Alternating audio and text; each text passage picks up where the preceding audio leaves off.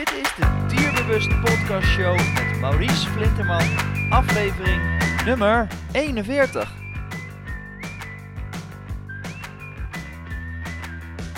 Welkom bij de Dierbewust Podcast Show, waarin je luistert naar experts die je voorzien van de beste informatie, tips en tricks op het gebied van honden. Vandaag ehm, gaan we wederom in gesprek met Joeke Nijboer, voedingsspecialist die onder andere het boek Rauwvoer natuurlijk in de voerbak heeft geschreven. Waarin hij schrijft over de zin en onzin over vleesvoeding voor zowel hond en uh, kat. Ehm, welkom uh, wederom Joeke. Goedemorgen. Goedemorgen. vandaag gaan we het hebben over hoofdstuk 4. En hoofdstuk 4 gaat eigenlijk over ja, wat moet je nou eigenlijk uh, te eten geven aan je, aan je hond? Nou, dat, dat schrijf jij natuurlijk altijd al uh, op in het boek.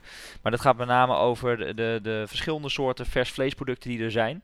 En op de markt zijn natuurlijk een hoop verschillende soorten KVV's. Ja, ik zeg al vaker van die schieten als paddenstoelen uit de grond. En dat is ook daadwerkelijk zo. Hè. je kunt al snel nou ja, je eigen merk opstarten en nou ja, het lanceren op, op de markt.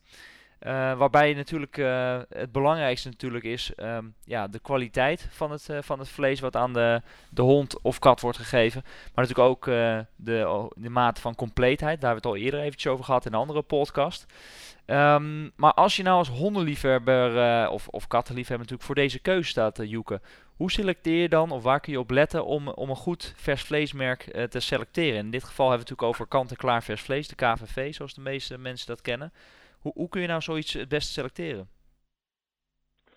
Ja, Maurice, dat is een, uh, toch een behoorlijk probleem om dat goed uh, aan te duiden wat je nou eigenlijk moet kiezen eigenlijk. Ik denk dat je op een aantal dingen moet letten. En dat is in eerste instantie op de verpakking. De verpakking moet in staan of het een aanvullend of een volledig voer is. Of daar, daarna moet je kijken of een grondstoffensamenstelling op staat, of een open samenstelling of een gesloten samenstelling is. Als een gesloten samenstelling op is, dat betekent dus dat er aangegeven staat wat het percentage van een bepaalde vleessoort is. Bijvoorbeeld stiervlees, rundvlees is bijvoorbeeld 15% of orgaanvlees is uh, eh, 10%. Of dat er maar uh, geen percentage achter staat. Dat betekent dat dat gevarieerd kan worden. Dus dat is één punt wat op moet letten. Open of gesloten samenstellingen. Dan aanvullend en volledig voer. En als het een volledig voer is, dan moet ook opstaan dat uh, dan voldoet aan de VDAF-richtlijnen. En dat betekent ook dat daarop moet staan wat aan vitamines en mineralen zijn toegevoegd. En daarom moet je kijken natuurlijk of het uh, volledig voer is of het voldoet aan de richtlijnen die de VDAF gesteld heeft. En die ook opgenomen zijn in het boek Rauwvoervoeding natuurlijk in de voerbak. Dat zijn een aantal factoren waar je op kunt letten op het uh, verpakking van het voer. Natuurlijk moet de verpakking van het voer ook mooi en goed zijn. Niet rommelig zijn, niet vies zijn. En er moet bijvoorbeeld ook een opstaan uh, wanneer, tot wanneer het vlees houdbaar is en wanneer het eventueel geproduceerd is. Dus ik denk logisch als je gaat kijken, als het vlees, uh, als er geproduceerd is en het is al vijf of tien jaar oud, dan moet je zeker niet gaan voeren. Dus dat soort dingen, het visueel verpakking kijken, verhaal is al heel belangrijk. En daarna, als je een verpakking kijkt, kun je dus ook kijken uh, hoe ziet onder de verpakking het vlees eruit. Is er bijvoorbeeld veel water, condenswater in de verpakking? Is het goed ingevroren geweest en of is het ontdooid? Dat soort zaken moet je gaan kijken. Wat ook belangrijk is, ik zou zeker vleessoorten nemen van een goed gerenommeerd merk, wat goed bekend staat en waar goede ervaringen mee opgedaan zijn. Dus je moet je collega's, uh, hondenliefhebbers vragen of een goed, voor het, goed soort vlees is en hij er een goede ervaring mee heeft gehad. En wat kun je je afvragen, wat is een goede ervaring? Dus als je bijvoorbeeld vlees opent, kun je dus gaan, gaat ontdooien, kun je gaan kijken bij thuis ontdooien of het niet vies en smerig uitziet en of het lekker ruikt natuurlijk. Als het echt uh, ranzig ruikt, dan weet je ook zeker dat je geen goed vlees hebt. En moet je zeker niet de volgende keer weer kopen. Dan het eten van het verhaal. Een hond moet het smakelijk opeten. Het moet uh, goed gegeten worden, snel gegeten worden. Niet te lang blijven liggen. En het punt is ook het verhaal dat je dus het vlees uh, er goed op moet doen. En dus niet direct diarree moet gaan krijgen of moet gaan overgeven. Want dan heb je ook een verkeerd soort vlees waarschijnlijk gekregen. Dit zijn een aantal criteria, denk ik, die belangrijk zijn. En dit soort dingen ook moeten duidelijker staan op KVV-vlees. En fabrikanten moeten ook meer aan dit soort factoren gaan houden in de toekomst. Ik pleit dan ook meer eigenlijk op een soort keurmerk voor uh, eh, KVV-vlees, kant-en-klaar-vlees. En waarbij duidelijk vermeld staat of het gedoet, of het aangevuld op verleden voer is, of het traceerbaar is, waar de grondstoffen vandaan komen, of het voldoet aan een bepaalde code is, GP, bij de krachtvoerjongens, dus de broksoort jongens voor bijvoorbeeld voor commerciële dieren, hebben dus GMP-codes. Zo'n soort GMP-codes zou je ook moeten in kunnen voeren bij dit soort uh, producten, waarbij dus een traceerbaarheid van de grondstoffen is en waarbij het risico aangegeven wordt van de grondstof voor effect en dat effect zou kunnen hebben op het, het totale product natuurlijk. En er moet natuurlijk een kwaliteitsbewaking komen op het hele verhaal, zodat kan na worden gegaan of het vlees ook veel bacteriën of ongewenste andere producten bevat. Zo, dat was een beetje mijn samenvatting. Ja, Joeke, dat is, uh, dat is een goed verhaal ook natuurlijk. Het probleem is wel, op eh, het moment dat wij natuurlijk aan een, uh, aan een keurmerk gaan denken, is dat ja, dat uiteindelijk natuurlijk verwerkt gaat worden in de kosten van de producent. waardoor de KV's waarschijnlijk in de toekomst ja, naar verwachting dan ook duurder zullen worden, want dat zullen ze toch in de prijs moeten verwerken. Uh, maar je gaf net al een aantal eh, belangrijke zaken aan, hè, want uh, je gaf al aan van ja, uh, ontdooien. het moment dat het vlees meerdere keer ontdooid is, dan krijg je dus ook meer vocht. En het moment dat vocht, of, het vlees meerdere keer ontdooid is, dan is dat natuurlijk niet goed voor het vlees. De vlees krijgt dan echt een klap. ja, stel je maar voor dat je een biefstuk ontdooit en opnieuw invriest en opnieuw ontdooit. Dat ga je merken aan het vlees. Um, dus dan krijgt het ook wel iets andere kleur, denk ik. En vaak wat vocht uh, komt erbij.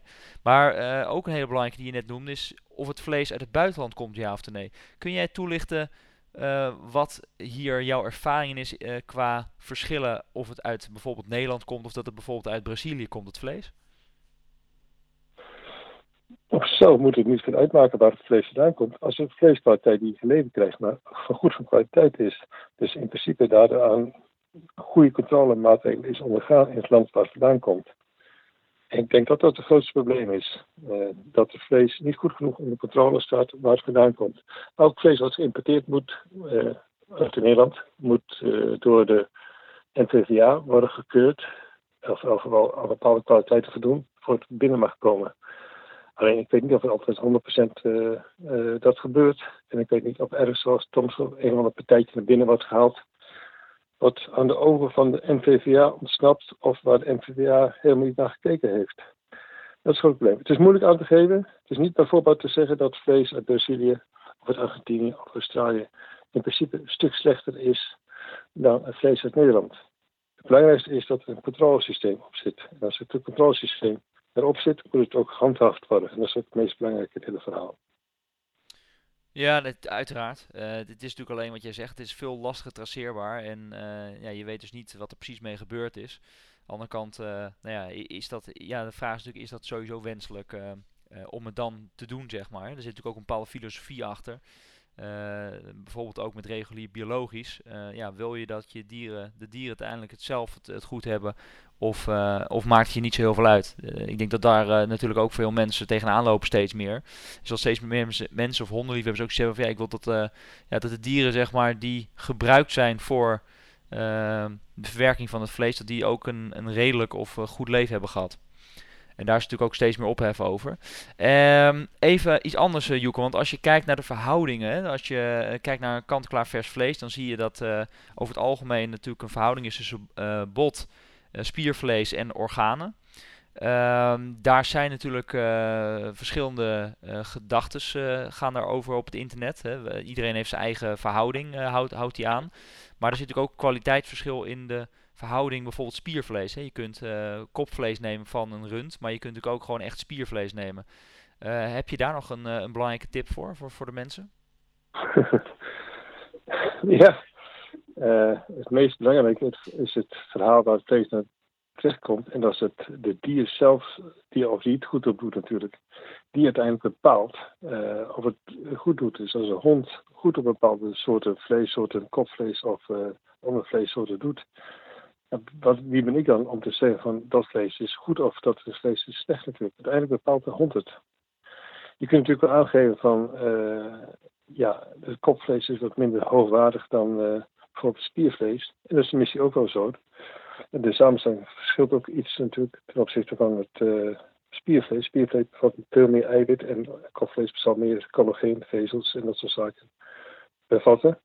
Dus de vraag of het inderdaad goed is voor een hond of het altijd slecht is voor hond. Maar uiteindelijk bepaalt de hond het zelf. Dat is eigenlijk het eerste, het, het, het, belangrijkste uitgangspunt, denk ik. Ja, dus goed opletten. En uh, nou ja, dat is voornamelijk voor de lange termijn belangrijk. Hè? Want een hond die kan uh, vrij lang, uh, uit onderzoek is gebleken dat hond überhaupt vrij lang zonder eten kan. Op het moment dat hij dus op eten staat, of op het, op het eten en hij geeft dus niet over en hij heeft geen diarree. Maar en hij staat goed in zijn vacht, dan is het nog steeds goed opletten of hij het over de lange termijn goed blijft doen op die voeding. En of hij geen dus tekorten krijgt. Dus wees daar altijd kritisch op. maar dat is ook de een van de redenen natuurlijk, Joeke, dat steeds meer mensen ehm, uh, althans, als je op internet uh, de verhalen moet geloven, dat steeds meer mensen zelf gaan samenstellen. Ik weet, uh, het is nog steeds een klein percentage, denk ik, verhouding. Maar steeds meer mensen die hebben zoiets van, ja, als ik KV KVV koop, dus kant-en-klaar vers vlees, dan weet ik niet precies wat erin zit. En op het moment dat ik zelf het menu ga samenstellen voor mijn hond, hè, wat ze ook wel barf noemen, bones en raw food, is dat ja, ze het idee hebben dat ze in ieder geval veel meer controle hebben op ja, waar haal ik het vlees vandaan en wat gaat er precies doorheen en wat heeft bij een hond precies nodig. Um, als iemand. In, principe, in principe wel gelijk natuurlijk als bon en vlees. Als je het goed doet, dan heb je er inderdaad meer controle over. Alleen je moet wel daar een goede kennis over het hele verhaal hebben. Als je namelijk barf niet goed doet, dan uh, niet goed uitvoert, en je voldoet niet aan de richtlijnen die door de VDAF uiteindelijk opgesteld zijn voor wat de hondenvoeding aan moet voldoen, dan ben je nog veel verder voor huis natuurlijk. Als je dan bijvoorbeeld een compleet voer koopt, een KVV-voer wat uh, compleet is. En als je barf hebt, is leuk, aardig. Uh, maar als je daarna gepureerde rauwe groenten in gooit, orgaanvlees, overvoeders en vleesbotten, en je hebt niet de in de gaten hoe wat het calcium, bijvoorbeeld het percentage calcium is en het percentage fosfor en een goede verhouding ertussen hebt. Je weet ook niet hoeveel de vitamine A en vitamine D, hoe die verhouding goed is. En je weet niet of die andere, dan die verzadigde vetzuren en verzadigde vetzuren, hoe die verhouding is. Dan kun je een hele, nog, waarschijnlijk nog veel grotere problemen krijgen dan als je een kant-en-klaar vleessoort product koopt. En ik denk dat dat een groot probleem is bij barf. Dus als je het barf uh, gaat voeren, moet je zeker een, uh, goed weten wat je doet. Je moet kennis hebben van voeding, de basiskennis van diervoeding moet je weten, van hondenvoeding moet je weten. En je moet zeker te raden gaan bij goede barvers, die goed, zijn dus goede barvers, uh, wat in principe je moet voeren en wat je het best kunt voeren en best kunt bereiden. En dat wil ik niet zeggen, denk ik, bij barf, dat je precies weet waar de grondstoffen allemaal vandaan komen. Toen kun je wel groentes en fruit uit je eigen tuintje kijken. Dan weet je zeker dat ze niet onbespoten zijn. Ja, daar zit ook behoorlijk hoeveel kanttekeningen aan. Dus ik ben eigenlijk tijd eigenlijk nog steeds voor om een KVV-voer te kopen van een goede fabrikant. Die daar voldoet aan uh, de richtlijnen van VDAF. En een compleet voer is eigenlijk. En ik vraag me af of een barf uh, persoon altijd, of diegene die barf voert, altijd voldoende mate weet of hij de juiste producten voert. Net zoals jij zei al, um, de problemen komen niet vaak op korte termijn. Korte termijnsproblemen zijn dus overgeven of uh, diarree krijgen. Maar op lange termijn kun je natuurlijk ook tekorten tevoorschijn zien komen. Bijvoorbeeld dof haarkleed, of het dier niet helemaal goed doet, of vruchtbaarheidsproblemen.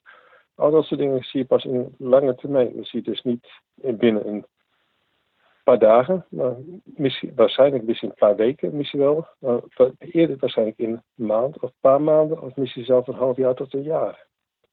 Dus als je BAF voert of uh, eh, MFV, dat is natuurlijk een rauwe voeding van onderdeel, uh, wees op verdacht dat je het compleet voert of complete dingen doet, uh, want je kan er behoorlijk mee de mist gaan. Ja, dus uh, belangrijk voor de luisteraars om uh, daar in ieder geval uh, acht op te slaan. Um, nou is het wel zo dat je een aantal sites hebt um, online, bijvoorbeeld een barfplaats, waarin er best wel veel ja. door zeg maar even mensen die er meer ervaring mee hebben, advies wordt gegeven van oké, dit zijn de verhoudingen die je zou kunnen aanhouden, dit zijn voorbeeldmenu's die je zou kunnen gebruiken. Dus ehm, ik moet heel eerlijk zeggen dat ik daar ook niet heel veel, of heel vaak in ieder geval, problemen zie van mensen die nou ja, het echt helemaal verkeerd hebben gedaan. Alhoewel dat natuurlijk ongetwijfeld zal, zal plaatsvinden, of in ieder geval zal gebeuren. jij hebt in jouw boek natuurlijk ook best wel veel uitgebreid eigenlijk omschreven in, in schema's en tabellen. Ehm, nou ja, wat eh, zeg maar uh, per uh, ja, zeg je dat, ingrediënt. Dus uh, orgaanvlees heb je bijvoorbeeld helemaal uitgeschreven. Van kip, eend, kalkoen tot en met rund, paard, lam, etc. tot en met welke stof, wat er in calcium, vet, vezel, eiwit, etc. allemaal in zit. Hè? Per, ja, per ingrediënt eigenlijk. Ja. Ja, kijk, ik denk dat Barf op zelf die, dingen die op de barfplaats staan, waar veel ervaring mee gedaan is, dat die product dat wel aardig goed is en dat het redelijk voldoet aan de VDF-richtlijn. Maar dat is meestal waarschijnlijk een, een uh, na praktijkervaring heeft het uitgewezen. Maar uh, als je een beginnend barfer bent, dan zou ik zeer zeker daar, daar gaan kijken wat het meest ervaren ding is die je moet gaan voeren is, wat het meest opgegeven wordt. Maar je moet als je echt zelf iets wil samenstellen, dan zou ik toch zeker eh, gaan kijken. Um, hoeveel kennis heb jij van uh, uh, diervoeding? Weet je de basisbegrippen van de diervoeding? En kun je een beetje gaan zitten rekenen aan allerlei samenstellingen. Wat jij zegt aan allerlei tabellen die daar in bijvoorbeeld in het boek Rauwvoervoeding natuurlijk in de, natuurlijk in de voerbak staan. Kun je er een beetje mee gaan zitten rekenen om toch redelijk in de buurt te komen van de VDF-richtlijnen. En daarvoor zijn tabellen ook bedoeld in het boek. Dat je eventueel kunt gaan zitten rekenen om uh, met verschillende grondstoffen om in de buurt te komen van de VDF-richtlijn. Want dat is eigenlijk de basis van het verhaal. En als je barf zou gaan doorberekenen, weet niet of al die barfrantsoenen echt op de barfplaats goed zijn doorgerekend. Als het goed is, zou het wel moeten zijn. En zou het ook redelijk in de buurt moeten komen van de VDF-richtlijn. Ja, en, en Joeke, ehm, stel dat iemand uh, nou naar deze podcast zit te luisteren en is beginnend. Dus die heeft zoiets van ja, ik zou eigenlijk wel eens een keer een stap verder willen zetten. Stel dat ze jouw boek bestellen, ehm, kunnen ze dan nadat ze het boek gelezen hebben zelf aan de slag om hun eigen voeding samen te stellen? Of? Ja, dan moet je, ja, klopt. Dat is zeker te doen. Daar staan voorbeelden in van hoe je voeding kunt berekenen. En er staan de basisbegrippen van de voeding in je zou uitstekend een voer kunnen uh, samenstelling. Alleen je moet er wel eventjes goed voor waken dat je niet even binnen een kwartiertje tussen de pauze van de twee voetbalwedstrijden eventjes even een goed uh, voedingsrantsoen voor honden in elkaar kunt zetten. Je moet echt wel een beetje gaan zitten studeren. Want uh, het is, we hebben het hopelijk simpel opgeschreven, maar toch blijkt het in de praktijk nog redelijk gecompliceerd te zijn. Dus je moet je behoorlijk in deze materie verdiepen voor je dus zelf iets kunt gaan samenstellen. Ja, dus mijn advies zou zijn, uh, lees het boek, uh, ga ermee aan de slag. Maak inderdaad uh, tussen de voetbalwedstrijden of als je wat meer tijd hebt, wat jij zegt, neem het serieus. En op het moment dat je dus een berekening hebt, laat het gewoon even controleren op een website waarin mensen met je meelezen en ja, hopelijk voldoende verstand van hebben. Dat is natuurlijk wel altijd de vraag, ja. wie geeft je advies en heeft diegene ook echt daadwerkelijk al langer voertjes honden zeg maar op die manier. Maar dan zul je wel een heel stuk uh, kunnen komen. Uh, jij hebt in het boek geen voorbeeldmenu's, hè, waarin mensen zeg maar kant-en-klaar uh, dat kunnen aanhouden. Dat je zegt van nou, dan weet ik zeker dat ik goed zit. Er staat één of twee voorbeeldmenu's in, in het boek zelf. Ik zal even opzoeken naar Jan Blazen, want alle getallen weet ik ook niet uit mijn hoofd. Uh, er staan er één of twee voorbeelden menu in van een uh, voorbeeld van de rantsoen van een hond. Orgaanvlees van 20%, vleesbot 40%, spiervlees 35% en overige 5%. Dan staat er verdeling in van de verschillende hoeveelheid orgaanvlees de verschillende hoeveelheid vleesbotvlezen en spiervlees en overige soorten. Als je dat zou kunnen volgen, dan zou je een redelijk menu hebben voor een hond. En wat ook redelijk in de KVV-wereld uh, wordt gebruikt eigenlijk. Er staan een paar voorbeelden in. Ook niet alleen van hond. Het is niet alleen een boek voor de honden, maar voor kattenliefhebbers. Uh, er staat één goed voorbeeld van een rantsoen van een hond in dus. als je kijkt naar orgaanvlees, staat 20% in. Dan zou er moeten bestaan uit 5% runderlever, 2,5% kippenhart, 2,5% lamsnier, 10% runderpens. En vleesbot bijvoorbeeld, 10% kippenrug, 10% kalkoenmekken, 10% verzante karkas en 10% hazenborst. En spiervlees, 8% paardenvlees, 7% kippenvlees, 5% konijnenvlees, 5% hertenvlees, 5% zalmbuikranden, 5% makreel. En overige bijvoorbeeld 2% konijnenoor en 3% olie, ei en supplementen. Dus dit is een voorbeeld van een voer, van een vleessoort, KVV-soort, wat je dus zou kunnen gaan maken. Maar als je zelf wilt gaan zitten mengen, dit soort producten, ben je toch al een behoorlijke tijd bezig. En jij moet natuurlijk ook toch wel proberen die verschillende producten dusdanig te kunnen krijgen dat je ze goed kunt, uh, kunt krijgen in eerste instantie, goed kunt bewaren, kunt invriezen, kunt ontdooien en kunt samenvoegen. En daar zitten natuurlijk wat uh, vragen bij. En zeker als je zelf gaat ontdooien en zelf gaat mengen, en de conditie niet goed in handen, dan kun je natuurlijk ook uh, makkelijk een, een, technische fout maken door verschillende hoeveelheden te mengen. Maar je kunt ook fouten maken door bijvoorbeeld te lang te laten liggen, waardoor bacteriën, ongewenste bacteriën, de kans kunnen krijgen, zoals salmonella's. En dat wil je ook niet met je hond natuurlijk. Nee, maar hygiëne is natuurlijk uh, iets wat je ook sowieso in het boek natuurlijk uh, beschrijft. Is dat je ook als je met KVV of als je natuurlijk uh, gaat barven, dan moet je eigenlijk ja. vlees behandelen zoals je, je eigen vlees in de keuken behandelt. Dus alles goed schoonmaken en niet te lang natuurlijk uit de vriezer of de koelkast laten. Um, ja, dat spreekt voor de meesten voor zich. En sommige mensen die dat niet nou, weten, ik, let, daar, let daar goed op. Ik weet niet, het spreekt voor zichzelf, maar ik denk dat daar de meeste fouten worden gemaakt. Er is natuurlijk een hele tendens gaande over het KVV. Uh, bij rauw vleesvoer dat dat besmet zou zijn met allerlei bacteriën. Dat kan, maar ik denk over het algemeen, als je een goede fabrikant, het uitgangsmateriaal is dat het behoorlijk of goed schoon is ten aanzien van de voorkomende bacteriën. Als het goed is, dan testen ze ook regelmatig op. Maar ik denk de meeste fouten worden gemaakt uh, in de keuken bij de bereiding van de mensen eigenlijk. Dat ze het vlees niet op een goede manier behandelen zoals zij normaal hun uh, gehakt of filet américain ook behandelen. En ik denk dat daar de meeste fouten mee worden gemaakt.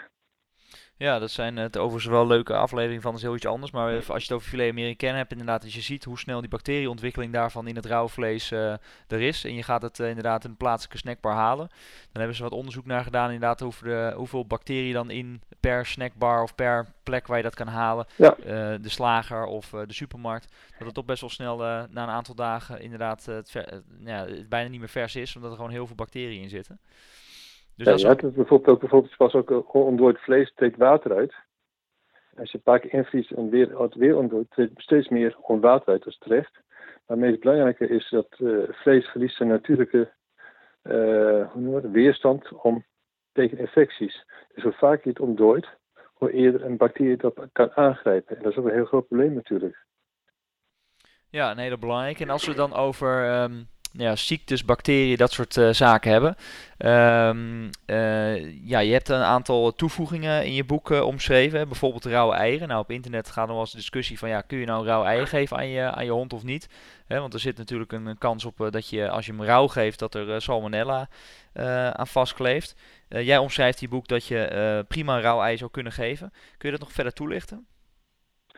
Nou, ik zeg prima, je kunt, rauw ei geven. In die mate moet je wel zorgen dat, dat uh, zeker weet dat het redelijk of uh, salmonella vrij is. Rauw ei heeft twee grote problemen. Het voorkomen van avidine, dat is een stof die vitamine B, vitamine B afbreekt. En dat wil ik niet hebben, want uiteindelijk krijgt dus een hond kan een, tekort kunnen, zou, zeg dus zou, een tekort kunnen krijgen aan vitamine B. En de tweede is natuurlijk dat uh, rauweieren kan salmonella bevatten. En dat zou ook uh, salmonellose kunnen veroorzaken bij de hond. En dat kan eventueel ook resulteren in uh, diarree. En eventueel, die hond kan besmet zijn met salmonella zonder dat hij daar ziek van wordt. En die salmonella besmetting kan ook doorgaan naar de personen die omgaan met de hond natuurlijk. En dat wil je natuurlijk ook niet hebben. Ik ben persoonlijk eigenlijk meer het uh, persoon als je rauwe eieren wilt geven. Het is een geweldig goed product met een hoge biologische waarde. Dus een eiwitsoorten die overeenkomt met het natuurlijk lichaam van uh, de hond. Ik zou dan eieren gaan koken en dan hard gaan koken. En dan gaan voeren aan de hond. Dat is waarschijnlijk het beste. Dan ben je de avidine kwijt en dan ben je ook de salmonella kwijt. En dan heb je een goed product. En dan zou ik het ei voeren met schil en al. Want het schil op zichzelf bevat veel calcium. En als je ei gaat, alleen gaat voeren, het ei geel en het ei wit, gekookte wel, dan heb je een scheve calcium-fosforverhouding. Veel meer fosfor dus dan in principe tot de verhouding kalk. En dat wordt een beetje rechtgetrokken als je daarbij ook de schil, dus de, ja, de schil van het ei voert. Ja, een belangrijke toevoeging, uh, Joeke. En is het dan zo dat, uh, want heel veel mensen zeggen van ja, op het moment dat je iets gaat koken, dan verliest het natuurlijk uh, bepaalde waarden. Net zoals je net zei met het, het, ontdooien van bijvoorbeeld vlees. Als je een ei kookt, gaat er dan veel verloren wat jou betreft? Qua vita vitamine en mineralen? Nou, er, gaat een bepaalde hoeveelheid vitamines verloren. maar ehm, de mineralen gaan niet verloren, dat is één. De vitamines kunnen gaan, gaan verminderd kunnen worden door het koken weet iedereen als er producten worden gekookt. Vitamines verloren. Maar alleen, ik denk dat je een ei ook niet moet geven om aan de vitaminevoorziening van een hond te kunnen voldoen.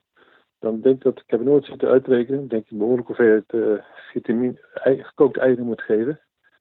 En uh, ik weet niet of dat de meest beste oplossing is. Uh, ik ben ervoor om een, zeker als je KVV voert, om een vitamine mineraal preparaat toe te voegen. En niet op te vertrouwen op hoeveelheid vitamines die je uh, kunt toevoegen door gekookte of ongekookte eieren. Ja, eh, duidelijk uh, Joeke. En jouw praktijkadvies is wel in het boek, uh, mocht je wel een rauw ei geven, dan zeg jij, doe dan maximaal één rauw ei per week. Ja. om een tekort aan die biotine te voorkomen. Ja, om die afbraak van de biotine te voorkomen. Ja, ja. klopt. Ja. Oké, heel goed. Uh, daarnaast heb je nog wat andere zaken natuurlijk, uh, ja, voor de mensen die dat uh, allemaal willen gaan lezen. Wat heel interessant is overigens, als je wat meer wil weten van kant-en-klaar vers vlees en rauw vlees überhaupt. En de basis, dan, dan is het absoluut aanrader. Maar jij omschrijft ook nog andere soorten, hè? bijvoorbeeld chocolade.